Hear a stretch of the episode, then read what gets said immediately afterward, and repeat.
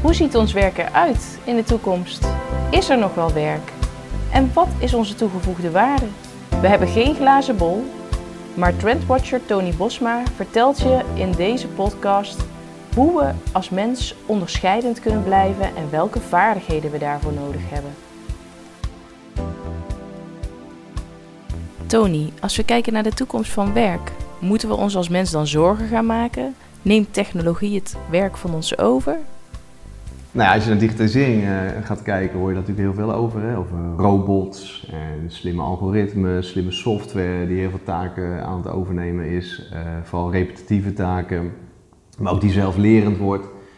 Dus, en wat is dan de rol van, uh, van mensen? Nou ja, eigenlijk horen we dat eigenlijk al decennia. Dus, dus de vraag is ook wel heel interessant van hoe, hoe nieuw is dit? En we zien al sinds de jaren 30 eigenlijk al dat mensen bang zijn voor robots en voor werk.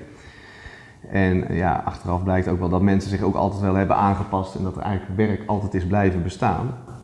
Dus misschien is dat niet eens de meest essentiële vraag. Uh, want ik denk nogmaals dat door technologie misschien wel werk veel menselijker wordt. De vraag is, ja, wat voor banen zijn we aan het doen? Wat voor werk doen heel veel mensen? En ehm, ja, hoe betekenisvol en hoe menselijk is dat nog? Dus is, kunnen we technologie niet gebruiken om juist een nieuwe fase van werk in te gaan? En wat is dan de definitie van werk? En ik denk dat dat een hele interessante is om te kijken naar uh, de toevoeging van technologie en uh, de nieuwe vorm van werken. Dat de, de vaardigheden van mensen waarin wij ons onderscheiden van technologie, wat technologie nog niet kan. En dat hoor je natuurlijk ook al heel veel, hè? kritisch denkvermogen, adaptief vermogen, uh, um, uh, creativiteit, dat soort zaken, ja, dat kunnen we nog steeds niet digitaliseren. En jij verwacht ook niet dat dat gaat gebeuren? Nee, nee. nee ze zeggen het wel natuurlijk, hè, dat technologie kan ook veel meer. Die kan veel meer data uh, genereren en data analyseren. En dat is prima, maar ik denk dat de samenwerking met, met tussen mens en technologie, en waarin wij juist onze menselijke kwaliteiten kunnen gaan gebruiken, zoals ik net zei, dat, dat dat gewoon veel belangrijker gaat worden. Alleen de vraag is dan van, hoeveel organisaties doen dat? Want kijk naar de gemiddelde organisatie, denk ik dan, en kijk naar uh, veel banen, heel veel banen, daarvan, ik, daarvan denk ik, ja, dat kan technologie veel beter en veel slimmer. Dus we zullen dus, en dat bedoel ik dus met reskilling en upskilling, hè, dat zegt de World Economic Forum zegt dat ook, we zitten in een, in een reskilling revolutie. De vraag is of dat zo is, kijk, dat moet misschien wel, maar doen we dat ook? Zijn we onszelf in nieuwe vaardigheden aan het aanleren? Zijn onze medewerkers nieuwe vaardigheden aan het aanleren? Gemiddeld besteden we uh, UWV-onderzoek, geloof ik, 30 uur per jaar aan opleidingen en trainingen. En denk je, nou, een lekkere reskilling-revolutie is dit, toch? Dus de, vraag is, is dat zo? Eh, eh, nogmaals, ze zeggen dat door technologie dat dat nodig is. En dan hebben ze het vooral over vaardigheden die, die eigenlijk, waar, wij mee geboren zijn. Creativiteit, eh, denkvermogen, kritisch denkvermogen, aanpassingsvermogen, samenwerken. Dat zijn allemaal van die dingen. Eh, omgaan met technologie, communicatieve vaardigheden. Dat staat heel erg, heel erg bovenaan. En ik geloof dat 80% van de Nederlanders, van de werknemers, gaf aan dat, uh, dat, ze, dat samenwerking dat dat slecht was. Dat dat voor verbetering vatbaar is. Het is wel grappig dat dat soort dingen eigenlijk in de lijstje staan van, uh, van vaardigheden die belangrijk worden. Ik kan me voorstellen dat het best lastig is voor organisaties om dat concreet te maken. Waar begin je? Ik denk dat organisaties het moeten ervaren. En waar moet je dan beginnen? Ja, ik denk dat je al begin, moet beginnen met wat voor mensen neem je aan. Uh, wat is je toekomstbeeld van je organisatie? Dus waar, uh, waar ben je naartoe aan het ontwikkelen? Want met de mensen die je aanneemt, maak je ook keuzes voor de toekomst. En met de opleiding die je aanbiedt, maak je keuzes voor de toekomst. En dat soort bewustzijn moet, moet veel gerichter zijn op, oké, nou dit, dit is wat er speelt. Uh, dit is waar we als organisatie naartoe willen gaan. Dit is onze rol in, in, een, in een, een samenleving die zo aan, aan het veranderen is. Um, dit zijn de technologieën die we gaan omarmen naar de toekomst. En, ja, en dat soort plannen, dat soort visies zijn denk ik heel erg van belang om dat door te ontwikkelen. Oké, maar organisaties moeten ook flexibel en wendbaar zijn. Dus hoe zit dat dan? Kun je dan voor de lange termijn bepalen waar je naartoe wil? Of moet je dat per dag of per jaar bekijken? Adaptieve organisaties hebben de toekomst, maar die moeten wel weten en die moeten continu monitoren wat gebeurt er om ons heen. Wat zijn belangrijke ontwikkelingen? En dat doe je niet één keer in de vijf jaar, één keer in het jaar, maar dat is eigenlijk een houding die je jezelf continu moet aanleren. Ik zeg heel vaak, organisaties, de winnaars van de toekomst, zijn diegenen die kunnen verbinden met de mensen voor wie, voor wie zij ertoe willen doen. Dus hun klanten, dat, is echt, kun je daarmee verbinden. Wie zijn dat dan? Maar ook die gewoon maatschappelijk bewustzijn hebben, die technologisch bewustzijn hebben. En ik vind, ja, als ik veel, veel organisaties kijk, weet je, er wordt heel veel nagepraat. We zijn allemaal hetzelfde ding aan het doen, heel vaak, in, in, in al die branches. Dus de vraag is van, ja, weet je, ehm, ehm, en kijk je ook over je branche heen en wat kun je daarvan leren? En is dat daadwerkelijk het pad waar je naartoe wil? Of, stel je echt kritische vragen over, nou, waar, waar ligt onze toekomst dan? En dat gebeurt naar mijn idee heel weinig. Dus eigenlijk hebben organisaties een aantal, moeten een drietal houdingen hebben naar mijn idee. Ze hebben dus de korte termijn moet je omzet maken. want anders ja, dan kun je een leuke toekomstvisie hebben, maar als er dan over twee maanden niks meer is, dan is het ook snel klaar. Dus je moet, dat, is de, dat is de waan van de dag waar je in zit. Ja, je moet vernieuwen op je bestaande producten. Je klanten hebben nieuwe wensen. Maar je moet vervolgens ook heel kritisch kijken van oké, dus dat is dan de middellange termijn. De lange termijn is van ja, ehm, wat we nu allemaal aan het doen zijn in die producten en diensten, ja, over een paar jaar is het misschien helemaal niet meer relevant. Dus dan moet je dat ook weer. Dus, en dat, zijn eigenlijk verschillen, dat is eigenlijk een spagaat waar je in zit als organisatie waar je mee om moet gaan. Ja, en de belangrijke vraag is dan natuurlijk: wie zorgt ervoor dat een organisatie in beweging komt? Wat heb je daarvoor nodig? Ja, nieuwe leiders, nieuw leiderschap waarin ook wel visie en richting uh, duidelijk is. En die dat dan het heel duidelijk weten te vertalen naar hoe je dat naar de werkvloer en naar de medewerkers zelf, die dus, die dus een beweging in gaan kunnen, kunnen zetten. Dat is denk ik van belang. Zonder ook uh, de dagelijkse realiteit uit het oog te verliezen. Hè? Want dat hoor je natuurlijk ook wel vaak, je hebt die visionairs. Uh, maar het is een combinatie van. Ja, ik hoor jou eigenlijk zeggen, als je dat allemaal goed doet, dan ben je een winnaar als organisatie. En wie zijn dan de verliezers? Organisaties die... Die eigenlijk niet, naar mijn idee, de tijd nemen om eens een keer uit die waan van de dag te stappen en kritische vragen rondom hun eigen organisatie te stellen. Waarom doen we de dingen die we doen en hoe doen we de dingen die we doen? Dat is denk ik heel erg essentieel. Ja, alleen, alleen op technologie. Kijk, technologie is niet de heilige graal. Mensen maken het verschil, niet technologie. En uh, dat is heel erg van belang. En hoe kun je dan die mensen uh, uh, aan je binden? Hoe kun je ervoor zorgen dat die mensen zichzelf ontplooien? En dat, en, want dat zijn de mensen die, dat, die ten eerste weerbaarder zijn, dus minder snel ziek worden. Mensen die er in hun kracht staan.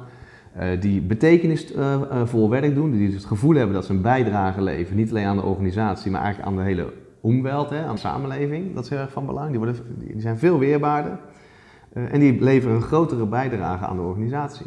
En dat zeg ik nu allemaal heel makkelijk. En dat is natuurlijk niet zo makkelijk. Maar dat is volgens naar mijn idee wel iets waar, waar HR, maar ook gewoon directeuren van, van organisaties echt naar moeten kijken. Maar ook medewerkers zelf medewerkers zelf en wat bedoel je daar precies mee? In hoeverre komen medewerkers staan, staan die zelf op en zeggen ze van ik wil dit of ik wil hier, me hierin ontwikkelen of daar ligt het ook aan. Het is een wisselwerking, het verbaast me altijd op verjaardagen en zeggen ja waarom werk je bij dat bedrijf? En dan is het stil. waar staat dat bedrijf dan voor? Ja. Ik zeg je besteedt er zoveel tijd van je, van je leven. Waarom doe, je, waarom doe je de dingen die je daar doet? Heel veel mensen hebben daar geen antwoord op. Het is toch heel grappig? Ja, ja ik moet mijn hypotheek toch betalen. Ik zeg ja.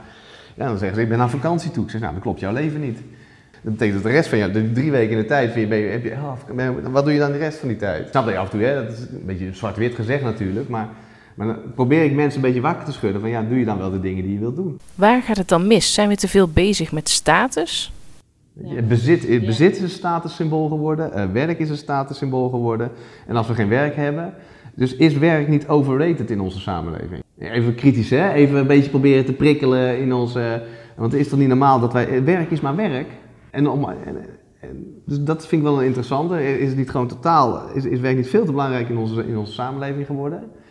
Uh, eigenlijk de beloftes van technologie was ook dat wij uh, rond uh, het jaar 2000, 2014, zouden wij allemaal kapot gaan. We zouden, kapot, we zouden allemaal kapot gaan van verveling. Ja. Het, het, meest populaire beroep was de psycholoog. Het meest gevraagde beroep is de psycholoog. Dat is ook zo, lijkt het wel, hè? Ja. Depressiviteit. En, Maar niet omdat we ons allemaal kapot werken. Dus wat, welke rol heeft werk in ons leven genomen, ingenomen en klopt dat wel? En kunnen we nou niet de juiste technologie gebruiken om heel veel van dat werk, waarvan we denken, ja, weet je, moeten we dit wel willen doen?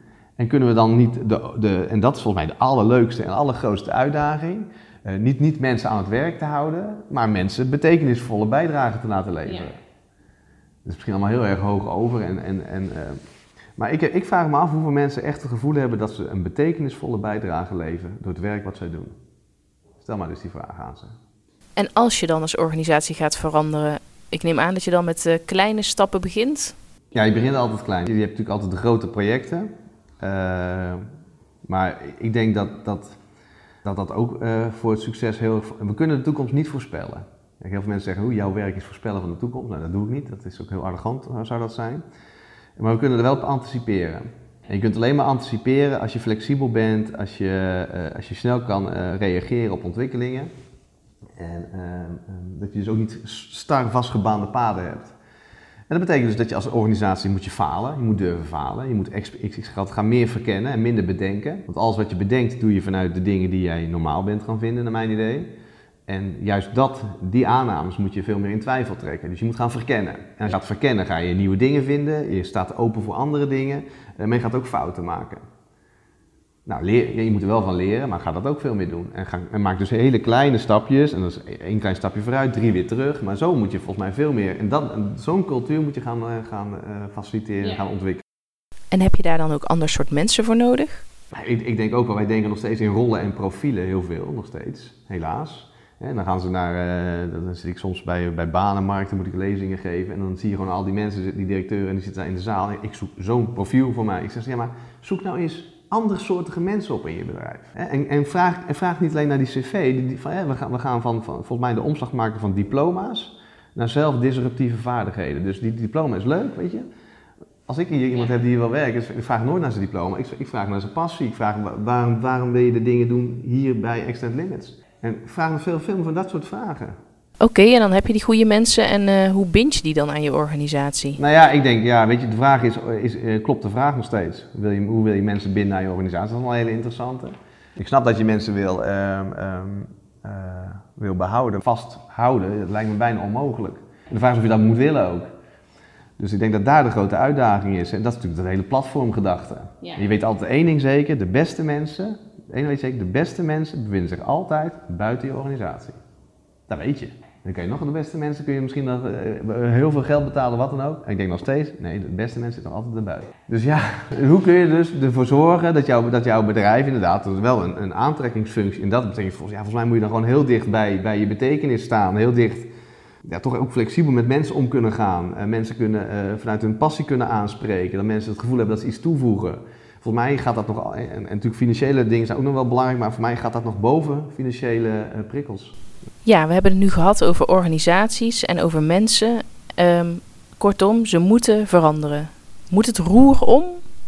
Pas had ik iemand, de directeur, die wij zijn al 105 jaar oud. En op zich, ja, heel veel veranderd hebben we nou eigenlijk ook weer niet. Dus ja, weet je, dat, is ook, dat is ook wel interessant. Hè? Um, um, ik denk inderdaad dat de, de, winnaars zijn nogmaals die heel erg goed kunnen anticiperen. En die, en, en die ook mensen de ruimte geven dus andere mensen ook de ruimte geven. En dan hoef je niet, niet altijd radicaal het hele roer om te gooien.